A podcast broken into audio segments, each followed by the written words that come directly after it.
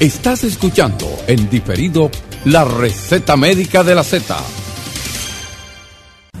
La Z101 presenta la receta médica de la Z. Una producción de Bienvenido Rodríguez. Ya son las 11 con 10 minutos. Saludos, buenos días. Gracias por permanecer en la sintonía con la Z101. Saludos a la alta gerencia de esta emisora, a don Bienvenido, doña Isabel, don Bienchi, que siempre ponen a la disposición del pueblo dominicano esta estación con los objetivos de informar, orientar y educar al pueblo dominicano. Hoy es miércoles, miércoles 27 de diciembre, año 2023, miércoles cardiológico.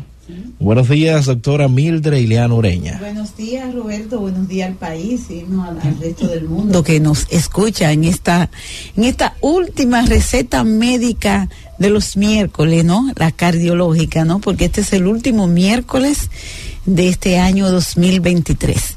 Y como siempre, el último miércoles de cada mes hacemos un mix con el Instituto Espalla Cabral, quien siempre nos manda unos de sus eh, oftalmólogos especializados, y también con el doctor Héctor Balcácer, que nos da una actualización de la parte en lo que se refiere al aspecto epidemiológico de aquí del país.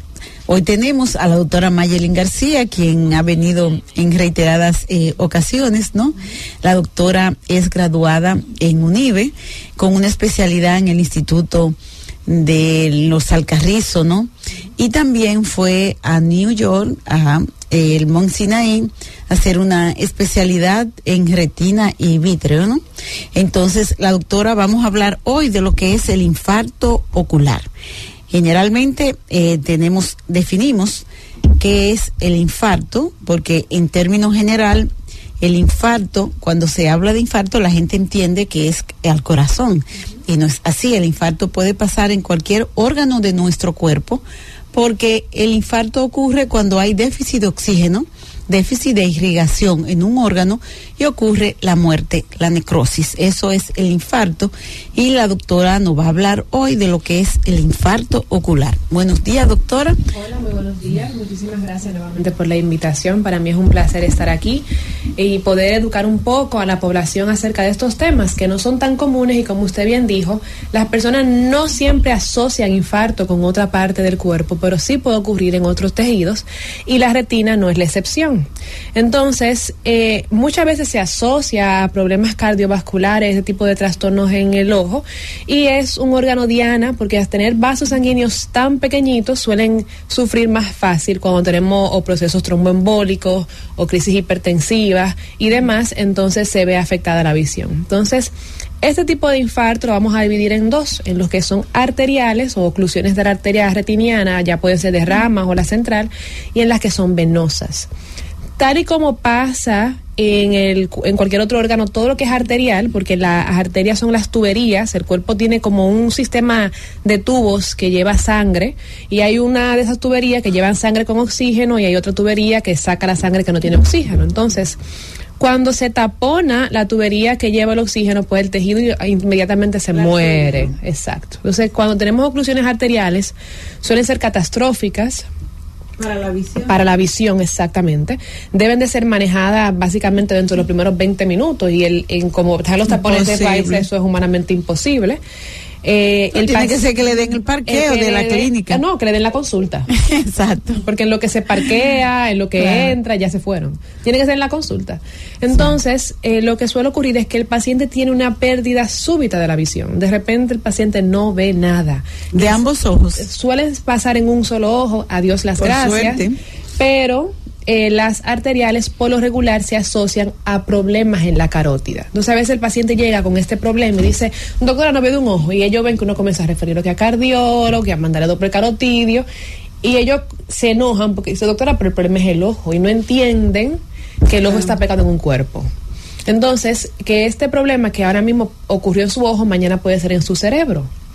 Y es bueno prever que Ajá. haya secuelas más grandes, porque un, con un ojo cualquiera vive, pero con un derrame cerebral la vida se Más complica fuerte. un poco más. Y eso, doctora, tú quieres decir que es un émbolo que Es se, un des- émbolo. se desprende De las carótidas puede ser, De las carótidas o de una válvula. Entonces hay veces que ah. las personas que tienen prolapso valvulares o alteraciones valvulares, como se forman ahí trombitos, salen. claro y sube. Paciente con arritmia también, con fibrilación auricular, que es muy frecuente. Es muy frecuente. Todo eso. Entonces uno siempre lo, eh, lo, manda a examinar por esa parte. Muy raro lo de las piernas llegan hasta el ojo, se, se paran en otro lado. Es demasiado. Exacto, pero lo del corazón y los de las carótidas sí llegan ahí rápido y suelen ser trombos muy pequeños. Por eso no pasan, no se paran en otro en otra estructura, sino en las arterias central de la retina o en una de sus ramas ser tan pequeños. Pero así como se liberó ese pequeñito, se puede liberar mañana uno más grande. Y de ahí es que uno hace esa voz de alerta y uno ya maneja el cuadro de la mano con el cardiólogo.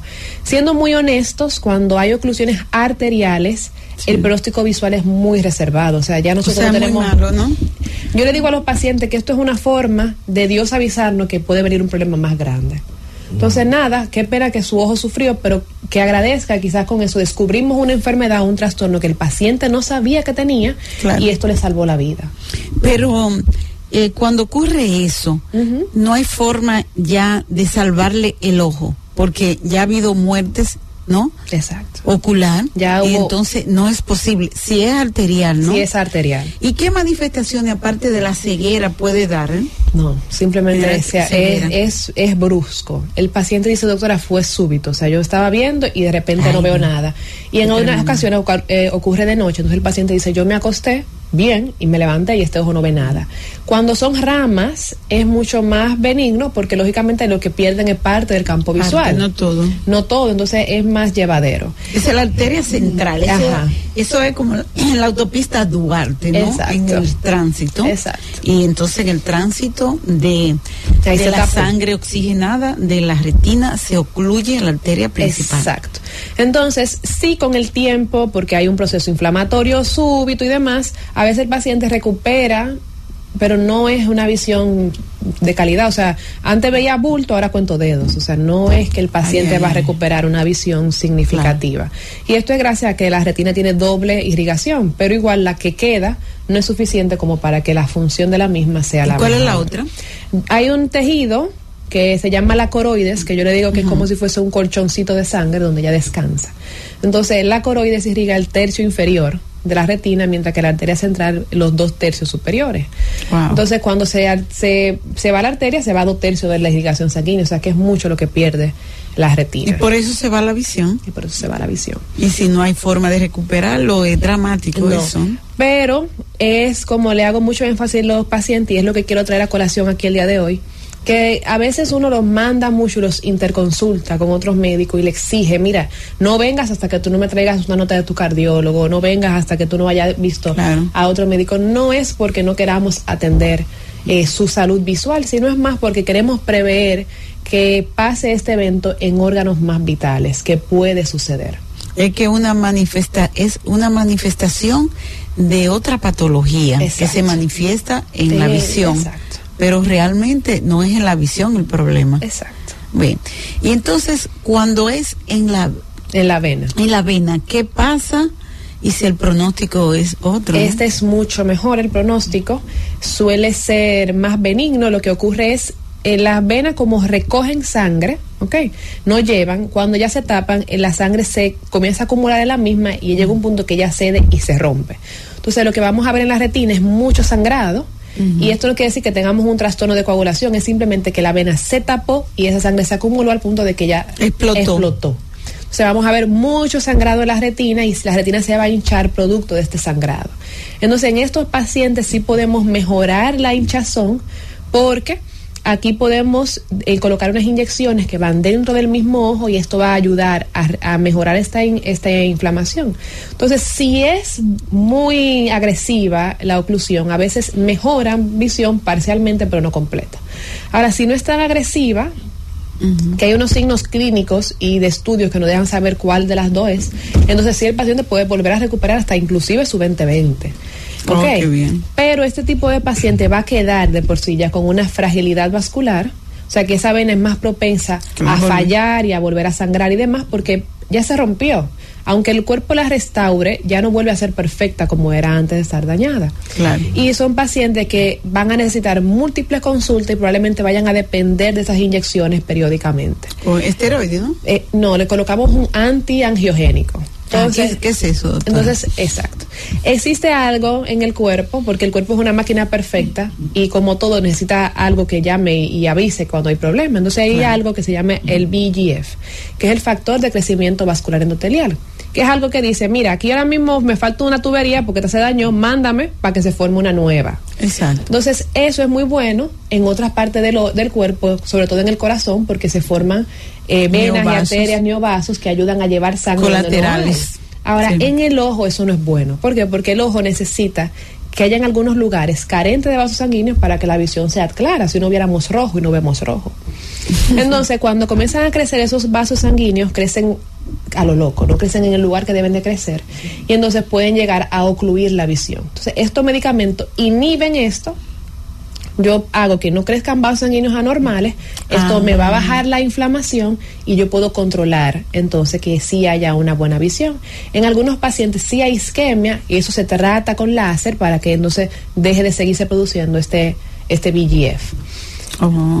Bueno, doctora, eh, permítame una preguntita antes de pasar al otro tópico. ¿Influye la edad Sí, muchísimo. En, esa sí. Es igual que los eventos cardiovasculares, es lo mismo, esto va muy de la mano, inclusive esto lo manejamos muy de cerca con el cardiólogo. Aquí el cardiólogo y nosotros somos mejores amigos, porque viene en esta edad, es en personas de media edad, entre 50 años, 55 años, eh, suele verse mucho en pacientes cardiópatas, siempre o son hipertensos, o tienen hipercolesterolemia familiar, siempre tienen, o tienen arritmia, o, tienen arritmia. tienen un foramen oval, una CIA, una CIB. Exacto, siempre le permite mandar ese émbolo para allá arriba. Exacto, siempre encontramos algo cardiovascular. Hay veces que ya ellos lo tenían de base, pero se habían descuidado. Y en otros casos somos nosotros que diagnosticamos, entonces ya los referimos al cardiólogo. Muy bien. Bien, yo pienso que podemos, como tenemos otro invitado, eh, podemos pasar a la visita de, a la entrevista con el público, ¿no? Ok, bueno, creo que tenemos una pausa. Vamos a la pausa, regreso, tomamos alguna llamada y pasamos con nuestro segundo, invitado permanente. Llévatelo, la receta médica de la Z. Tenemos un propósito que marcará un antes y un después en la República Dominicana. Despachar la mercancía en 24 horas. Estamos equipándonos con los últimos avances tecnológicos. Es un gran reto, pero si unimos nuestras voluntades, podremos lograrlo. Esta iniciativa nos encaminará a ser el hub logístico de la región.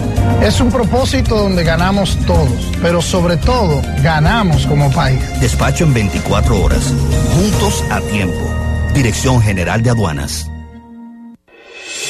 Cada día, desde las 5 de la madrugada y hasta las 11 de la mañana, el emblemático, pionero de la opinión, el gobierno de la mañana. La verdadera guía de los dominicanos en cualquier parte del mundo en que se encuentren, para conocer de viva voz y de primera mano todo el acontecer nacional y mundial con más de 37 años. El que todos escuchan para saber la verdad.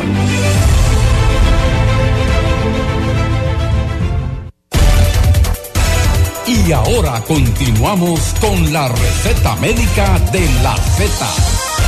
Son las 11 con 27 minutos. Continuamos en la receta médica de la Z. Momento de escuchar las inquietudes de nuestros oyentes a través de las líneas 809 732-0101, 809-221-0101. Llamadas internacionales al 855 221-0101. Saludos, buenos días. Buenos, días. buenos días. ¿Quién nos habla y desde dónde? Miguel de Moca. Adelante, Miguel.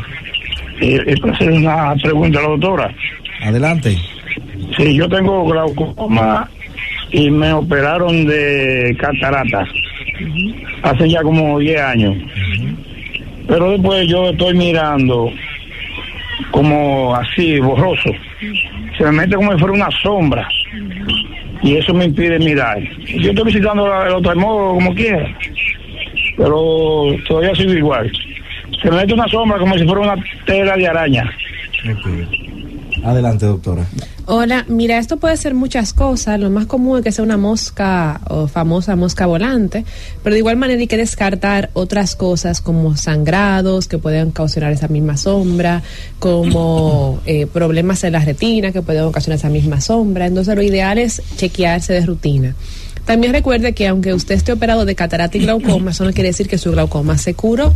Eso quiere decir que se trató el glaucoma y ayudó a manejarse, pero muchas veces, aún después de la cirugía, los pacientes con glaucoma necesitan tratamiento para seguir mejorando. Entonces, de aquí la importancia de que se evalúe para ver qué puede estar pasando y para asegurarnos que no es progresión de su mismo glaucoma. Saludos, buenos días. Buen día. ¿Quién nos habla y desde dónde? Juan de la calle, Adelante. Mire, yo le quiero hacer una preguntita que tal vez ahorita la hice y no, y no, y no Sube un poquito la voz, por favor. Que yo hice una pregunta ahorita en otro programa y no quedé satisfecho, por ustedes como un médico. Ah, no, pero vamos a ver. Que él hizo una pregunta en otro programa y no quedó satisfecho. Pero tiene que ver con medicina, señor, con, los médicos. Claro, claro. Ustedes como médicos tal vez me puedan eh, eh, eh, resolver mi inquietud. ¿Cuál es la pregunta? Yo quería saber si había una forma de medir el daño que hacen los 10 años sin el Morgan a la sociedad. ¿El daño, que hace? Los 10 años que tenemos sin el Morgan, los pobres.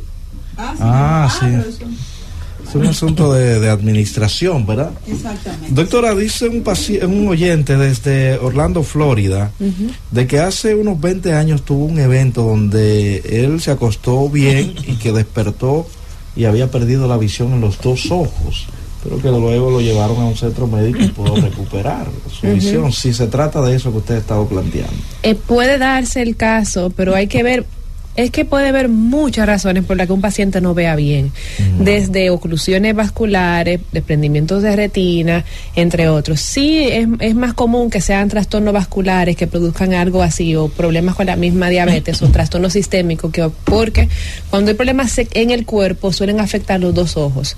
Puede ser bilateral asimétrico, o sea, que afecte uno y luego al otro, pero sí es más común que las cosas que afecten a los dos ojos sean secundarios a trastornos sistémicos. Ahora, ¿cuál eso hay que evaluarlo para uno saber, ponerle nombre y apellido a la patología. Hay que decir, Roberto, disculpa que interrumpa aquí un segundito, que hay algunas enfermedades reumatológicas que afectan a pacientes sobre todo mayores de 60 años, aquellas personas que han recibido, repito, diagnósticos reumatológicos, lupus, artritis, arteritis temporal, cualquier tipo de enfermedad reumatológica puede producir este tipo de eventos y es una emergencia médica porque puede ser reversible con la administración de esteroides. Estamos hablando de lo que aquí conocen como cortisona, que podría ser el evento que la persona padeció porque si es una entidad reversible, repito, asociada a la administración de medicamentos cuando se hace en el momento preciso. 809-732-0101, 809-221-0101. Saludos, última de la tanda. Saludos. Buenos días. Bueno, esta persona no quiso hablar. Quiero aprovechar ya para, para cerrar esta parte. Bueno, vamos a tomar esta. Saludos, buenas. Hola, buenas. ¿Quién nos habla y desde dónde? Alejandro, eh, Félix de Santiago, Félix Moreno. Adelante. Yo quería preguntarle que eh, me dijeron que era de prendimiento, era una manchita en el espacio y, yo no era diabético, nada. ¿Puedo? Que le dijeron que era un desprendimiento y no era eso. entonces me dieron mucho con láser y me dañaron, me dañaron la vista. Él refiere que le dieron mucho láser y que eso le dañó la vista. Pero él, él dice que no es diabético. Es que pueden ver muchos problemas retinianos. Todo lo que tiene que ver con isquemia en las retinas se suele tratar con láser. Y el objetivo del láser es esa retina que ya murió, quemarla, ablacionarla para que no me no libere mediadores inflamatorios y citoquinas para que no dañe la que quede buena. Pero a veces el paciente asume que fue el láser que, que le dañó. Quizás tenía ya un recorrido, un problema, un trastorno sistémico que ya estaba muy avanzado y que lamentablemente es como una carrera le digo a los pacientes, estamos corriendo nosotros con el tratamiento y tu enfermedad y vamos a ver quién gana. Entonces, creo que ahí faltó un poquito más quizá de share time, de explicarle más al paciente lo, su pronóstico visual y qué estaban haciendo, pero el láser no es como que te daña nada. O sea, el láser, uno trata lo que tiene que tratar, la retina que ya está dañada y la, la que está buena uno la deja tranquila. Claro, sí, lo, que pasa es que hay que a veces explicarle al paciente, porque muchas veces el paciente no entiende. No entiende. Sí, yo creo que esos minutitos extra de explicarle muy bien su pronóstico, mira, esto es lo que tiene, esto es lo que hay, vamos a luchar por esto. Yo no te puedo prometer que vas a volver a ver un 2020 y hay posibilidades de que sigas empeorando. Porque, como bien dijo el doctor, hay muchas enfermedades sistémicas que traen problemas. Las reumatológicas causan uveitis y pueden ser uveitis muy fuertes. Igual que trastornos eh, infecciosos como el VIH y demás pueden tratar, hacer retinitis que son sumamente agresivas. Que a veces uno está ahí batallando y la enfermedad es mucho más rápida que nosotros. Bien. Así es. Vamos a finalizar lamentablemente con Mayeli García, ¿no? oftalmóloga de la clínica del Instituto España Cabral. Eh, doctora, eh, su recomendación final y dónde la pueden localizar los pacientes. Entonces, mi recomendación es que los pacientes deben de hacer la costumbre de que cada vez que tengan algún problema en su visión, sobre todo que pierdan visión, usted vea algún problema o algo que no está normal, acude inmediatamente a la evaluación, porque el tiempo aquí es crucial. O sea, estamos hablando de enfermedades que perder mucho tiempo, dejarlo para después, puede significar en que ya no tengamos mucho que ofrecerle para mejorar su condición. Entonces, siempre es bueno, si sentimos algo, no nada más en los ojos, sino en cualquier parte, acudir a los médicos y no darle largas al asunto. Entonces, eh, para yo me encuentro en el Instituto España Cabral, ahí me pueden contactar en los teléfonos 809-686-0268. Repite el número, doctora. 809-686-0268. Gracias.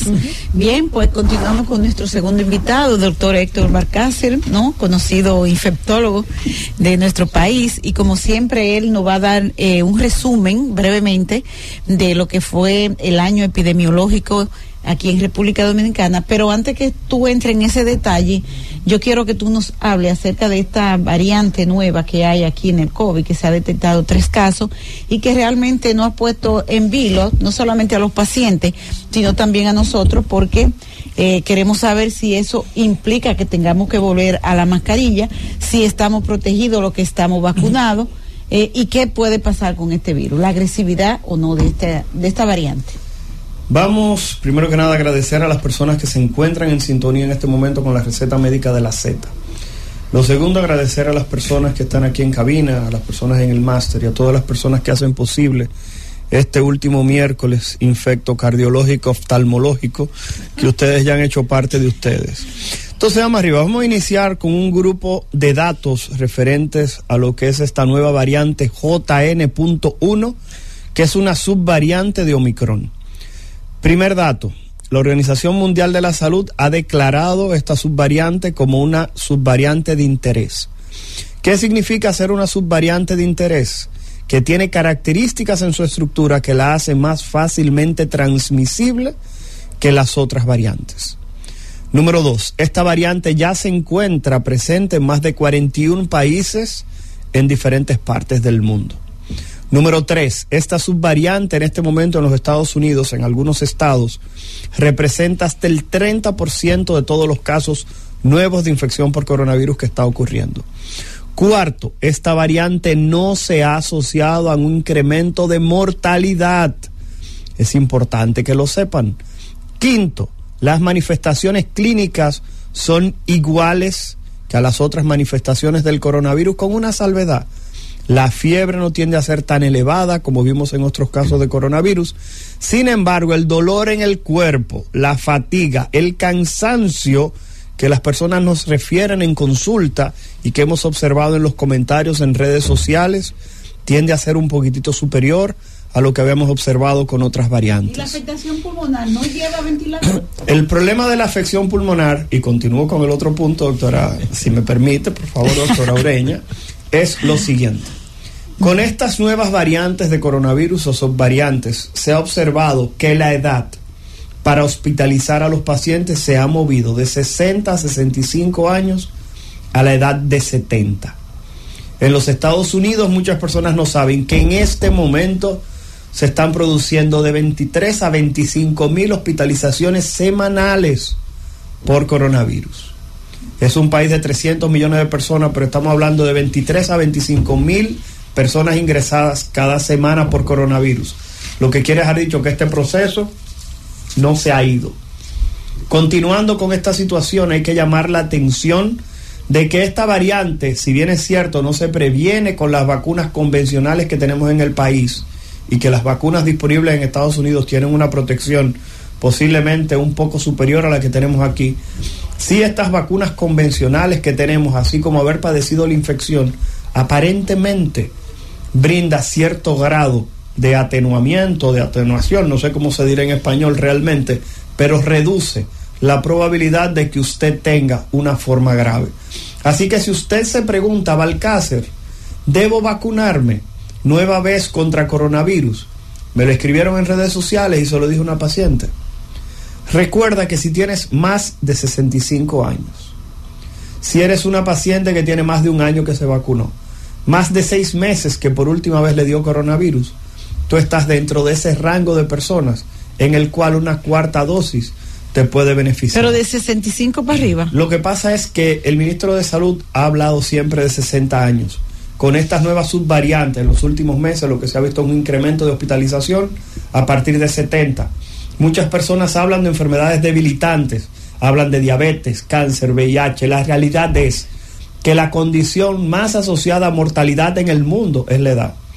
Lo que quiere dejar dicho que si usted es una persona sana pero tiene 70 años, usted está jugando muchos números en este momento de que si le da coronavirus pudiese requerir hospitalización. Usted está en el globo. ¿Por qué razón? Porque repito, usted puede ser diabético pero tener 27 años, hacer ejercicio, llevar una dieta sana y tener su diabetes controlada. Su sistema inmunológico está funcionando de manera correcta. Si usted es una persona de 35 años que utiliza vape, pero usted hace ejercicio más de tres veces a la semana y usted es una persona que lleva una dieta saludable y no se encuentra en obesidad, usted posiblemente no va a tener problemas con coronavirus.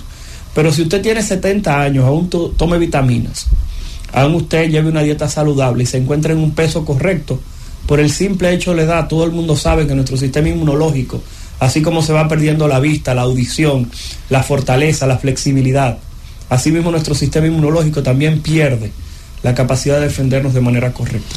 Así que por tal razón, yo voy a hacer el siguiente llamado antes de que continuemos con el tema. Y es el siguiente.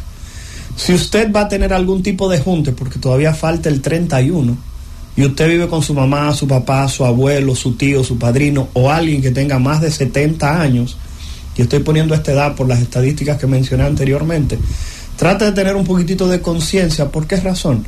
porque saber que estos grupos se encuentran en un riesgo incrementado de presentar formas graves.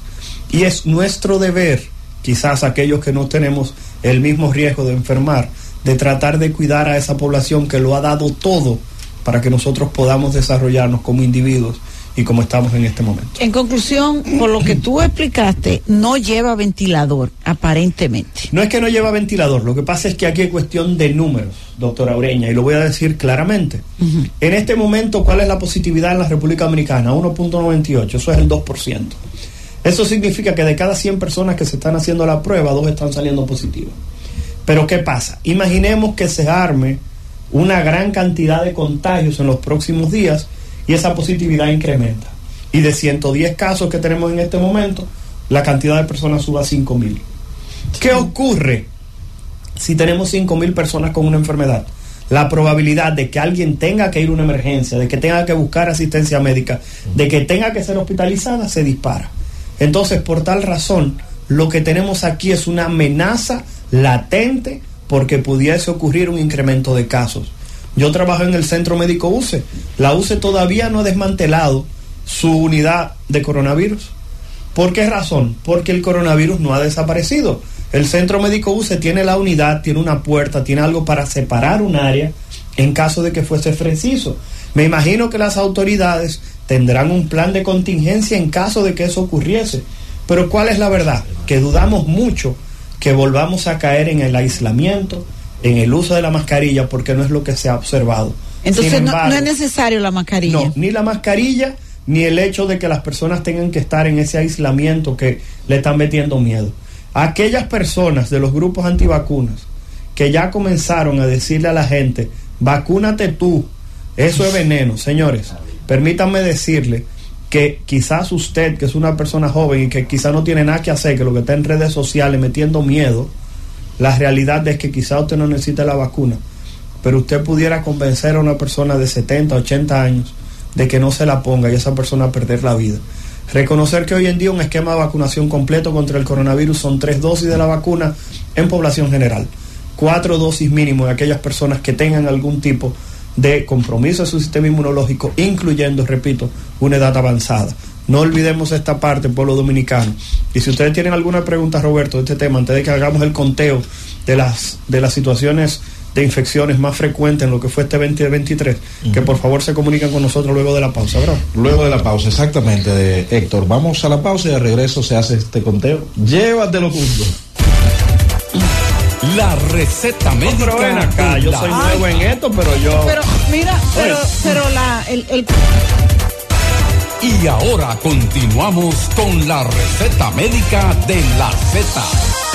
Son las 11 con 48 minutos. 809-732-0101, 809-221-0101. Llamadas internacionales al 855-221-0101. Cuando hay agua, Juan Manuel Méndez, terremoto, Ciris de León, virus. Héctor Balcázar. Cualquier persona que tenga alguna inquietud acerca del tema que está tratando el doctor Balcázar puede eh, contactarnos en este momento. Pero usted también tiene un conteo, don Héctor. Sí. Sí, miren, eh, nos, quedan exactamente, nos quedan exactamente, dime, no, yo soy un señor mayor. nos quedan exactamente 10 minutos y vamos a tratar de hacer un conteo lo más rapidito posible de lo que ha ocurrido en este 2023 desde el punto de vista de infectología. El primero fueron los casos de cólera en el Gran Santo Domingo asociado a la contaminación del río Isabela. Gracias a Dios, tanto el Ministerio de Salud Pública como el INDRI, como Obras Públicas, como el Servicio Nacional de Salud lograron controlar este brote y esta amenaza y simplemente en República Dominicana se detuvo algo que pudo potencialmente convertirse en algo que lesionara no solamente la salud de dominicanos y dominicanas, sino también del turismo. Número dos, a principios de año, febrero, marzo, tuvimos un incremento en los casos de infecciones por vías respiratorias y esto incluía influenza A, influenza B, así mismo como sincitial respiratorio, adenovirus, y teníamos todavía una surrapita de lo que fue el coronavirus del 2019. Y la realidad es que a partir de ese momento sabíamos que esto iba a volver a ocurrir, sobre todo en estos meses finales del año. Otro problemita, y aquí es donde voy a hablar con mis amigos antivacunas y mis amigas, y fueron la caída de los índices de vacunación a nivel mundial. Señores, se llegó a los valores más bajos que se ha tenido de vacunación en los últimos años. Y tanto la Organización Mundial de la Salud como el Ministerio de Salud Pública hicieron un llamado a los padres y madres responsables, no a los padres y madres antivacunas de este país, a los responsables, diciéndole que llevaran a sus hijos a vacunar. ¿Por qué? Porque enfermedades como sarampión y polio que habían desaparecido de algunas regiones comenzaron nuevamente a resurgir y queríamos evitar que en República Dominicana se replicara algo tan funesto. Niveles récord de casos de dengue en el mundo, aquí en República Dominicana, satanizando el dengue solamente, señores.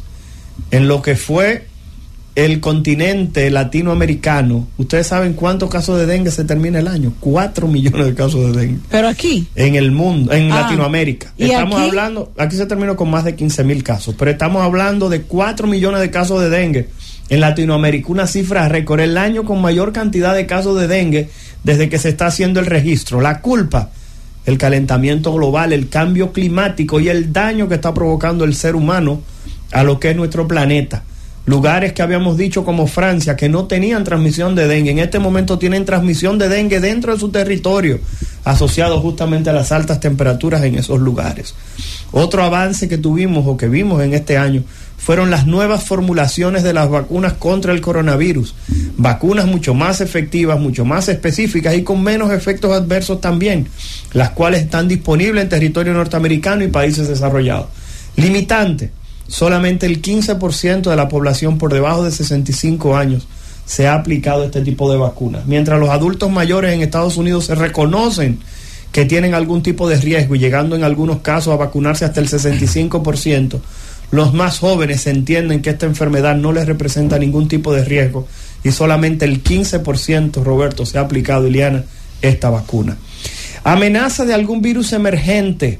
Vivimos en los meses de agosto, septiembre, octubre un pánico porque en la India se presenta un virus que se llama el virus del Nipah que es un virus que produce manifestaciones gastrointestinales, respiratorias, sangrado, y se temía el virus del Nipah se convirtiera en una amenaza como lo fue el coronavirus del 2019. Y esto generó pánico en la mayoría de los países del mundo.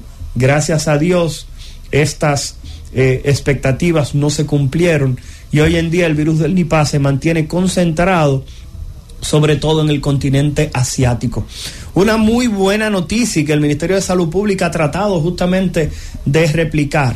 Una sola dosis de la vacuna contra el virus del papiloma humano, repito, una sola dosis de la vacuna contra el virus del papiloma humano, estamos hablando de la que tiene nueve cepas, se considera con una protección superior al 90% cuando se aplica por debajo de los 14 años.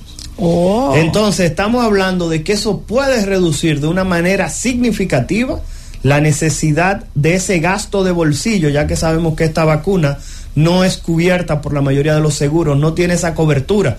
Entonces, si logramos que... ¿Y cuánto cuesta?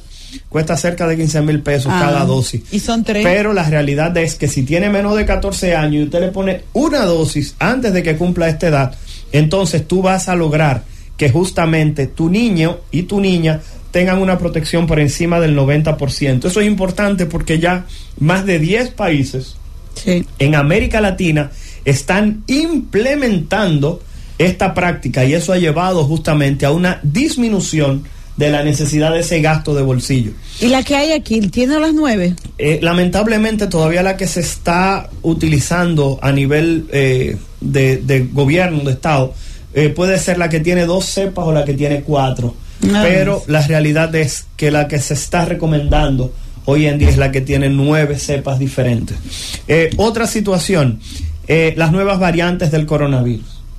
Cuando hicimos este conteo todavía no estaba en territorio dominicano identificada la presencia de la JN.1, que es una subvariante de Omicron, la cual, como dijimos anteriormente, tiene justamente la capacidad de infectar a una mayor cantidad de personas.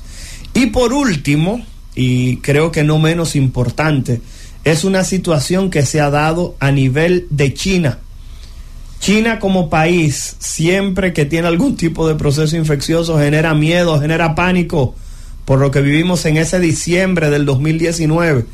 Y es que en China apareció un proceso respiratorio misterioso causado por una bacteria que se llama Mycoplasma pneumoniae, que ameritó el ingreso de una gran cantidad de niños.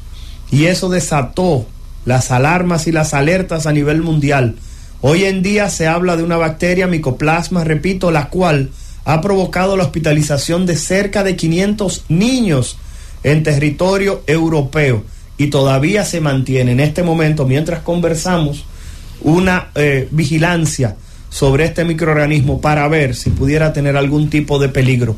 Y con eso cerramos lo que es este conteo de los procesos infecciosos que hemos vivido en este 2023. 809-732-0101, 809-221-0101. Inquietudes acerca de lo que ha planteado el doctor Balcázar. Y sobre todo esta nueva variante del coronavirus, que sé que hay mucha gente que tiene muchas preguntas, sobre todo Roberto, porque las personas se han planteado que si las pruebas la identifican la variante. Muy buena pregunta. Saludos, buenos días. Buenos días. Eh, buenos días, le habla Gladys, de Herrera. Este, una persona que ponga tres vacunas de coronavirus de 60 en adelante, tiene que ponerse una vacuna y no sufre de gripe, nada de eso. No se, no se escucha bien. Nadie, ¿qué edad tienes? Perdona, mi amor. ¿Qué edad tienes? 62. Mira, tú eres una persona que tiene más de 60 años. Según la recomendación de nuestro Ministerio de Salud Pública, si tiene más de un año que te pusiste la última vacuna, si hace más de seis meses que te dio coronavirus, la recomendación sería que por favor te la apliques para que justamente completes ese esquema que se considera de elección en personas que pudieran tener algún tipo de riesgo. ¿Ella se ha puesto cuántas? ¿Dos? Ella se ha puesto tres. Tres. Entonces, la realidad es que en la práctica hemos observado que las personas con tres dosis tienen menos probabilidad de ser hospitalizadas. Si no tienes ningún tipo de riesgo, repito, aplicarte esa cuarta dosis sería lo idóneo. Y gracias por tu pregunta y sobre todo por tu, de, por tu eh, ciudadanía de haberte aplicado justamente tus dosis de contra coronavirus. Saludos, buenos días. Buenos días, muchas bendiciones. Bendiciones. Yo también soy uno que me apliqué la dosis. Soy una persona mayor ya. ¿De cuánto? ¿Cuántos años? Ya yo paso de, de 75. Ah. Entonces, si mi señora, usted recibe una cantidad de beneficios importantes por aplicarse la vacuna. Reconocer, como dijimos al inicio, que las personas de más de 70 años se encuentran en un riesgo aumentado de presentar formas graves de la infección por coronavirus y que en otras partes del mundo cerca del 70 al 80% de los ingresos están ocurriendo en personas que tienen más de 70 años. Pídale a sus familiares que por favor, si tienen algún proceso respiratorio, se aíslen y se hagan la prueba para compartir con usted. Reconocer que estamos en un momento de peligro. ¿Por qué? Porque todavía falta la fiesta del 31. Y el día primero todo el mundo sale a desearle año nuevo a la gente. La besadera, la abrazadera y la gente con ese bajo a romo. Lamentablemente no es lo que le han dicho. El alcohol no mata el virus cuando usted se lo toma. Así que por tal razón, si usted tiene sintomatología respiratoria, tiene algún tipo de proceso, quédese en su casa y cuide a esa señora que llamó. Saludos, buenos días. Adelante, buen día, ¿cómo estamos, Roberto? Bien, ¿quién nos habla y desde dónde? de aquí del, del, distrito. Adelante. Eh, ¿Qué sucede, viene a hacer? Yo me puse la, yo me puse tres vacunas y no me dio COVID, pero ¿qué pasa si viene a hacer? Que yo, como yo trabajo aquí en el malecón y yo trabajo en seguridad, el sol y el salir del mar me tiene a mí sanito totalmente, no me ha dado ni de cabeza, nada, nada en absoluto de eso. ¿Qué edad tiene? 47 años. Mira tú, esto eres población general, con tus tres dosis de la vacuna no te ha dado coronavirus, repito, si hace mucho tiempo que te vacunaste y mucho tiempo, la última vez refieres que no te ha dado coronavirus, tú te pudieras aplicar una dosis adicional para estimular tus defensas. La realidad, que era lo que estabas diciendo, reconocer que aguantar sereno, bajas temperaturas, tener una exposición eh, a la parte ambiental, pudiera hacer que tengas cuadros respiratorios que no de manera obligatoria son infecciosos. Reconocer que muchas veces las personas presentan cuadros alérgicos y los confunden justamente con procesos Instagram del Ministerio de Salud Pública que se encarga de inmunoprevenibles, que son las vacunas, que se llama Vacúnate RD. Vacúnate con B corta, B chiquita, de, de vaso, Vacúnate RD, como el país, Vacúnate RD, entren a esa página y ahí generalmente publican de manera semanal en qué lugar están aplicando la vacuna contra coronavirus. Porque, repito, quizás usted no tenga ningún tipo de problema, pero usted el 31 ya alquiló una fiesta. Usted ya pagó un sitio donde usted va a tomar alcohol, va a bailar y va a compartir con un millón de gente. Pero esa noche usted va a dejar a su mamá de 77 años cuidando a los niños. Y al día siguiente o dos, tres días, cuando usted presente un cuadro respiratorio, si su madre de más de 70 entra en contacto con usted, el riesgo de presentar alguna complicación a futuro se dispara. Sería importante que usted le aplique esa dosis adicional que no le ha aplicado. Doctor, llegamos al final del espacio, pero de manera breve, me preguntan desde los Estados Unidos si la prueba rápida identifica esa. Excelente. Hay muchos videos por ahí hablando, repito, un reguero de disparate. Y ustedes lo han visto, dije que los síntomas son diferentes. Mentira, los síntomas son los mismos, ya lo dijimos, pero número dos se habla de que las pruebas no detectan el virus. Mentira. Tanto las pruebas de farmacia, que son pruebas de antígeno, como las pruebas de antígeno que están disponibles en los laboratorios y clínicas, así como la PCR, que es una reacción que busca material genético del virus, las tres identifican esta variante. De lo contrario, ¿cómo pudiéramos saber que hoy en día tenemos un brote de coronavirus si no esas pruebas no hubieran salido positivas? Porque no se han mandado a buscar ni a la Luna ni a la NASA. Aquellas personas que no nos siguen, Roberto, ya para despedir, lo pueden hacer a través de Instagram como DR de doctor, DR Héctor con H y Balcácer con B alta. Repito, DR de doctor, Héctor con H y Balcácer con B alta. Entren ahí, DR Héctor Balcácer, y cualquier pregunta que usted no pudo hacer en el teléfono o cualquier tipo de comentario lo puede dejar en Instagram. Yo personalmente lo voy a responder a mis amigos antivacunas. Feliz año, feliz año nuevo y cuídense mucho. Oiga, lo que también son pro vacuna. Pues bien, señores, queremos darle las gracias, doctor Balcáce, por habernos acompañado durante todo este año 2023 en este último miércoles cardiológico de esta receta médica de la Z. Agradecer también al pueblo dominicano por su fidelidad con la receta médica y a la gerencia de esta empresa en la persona de don Bienvenido, eh, su esposa y Bianchi, ¿no? Por poner este instrumento al pueblo dominicano para contribuir a su educación médica en salud. Bueno, la invitación a nuestros oyentes a permanecer en la sintonía porque en breve llega Z Deportes. Cundo, llévatelo. La receta médica de la Z.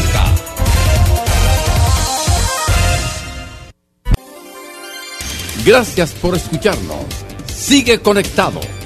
Z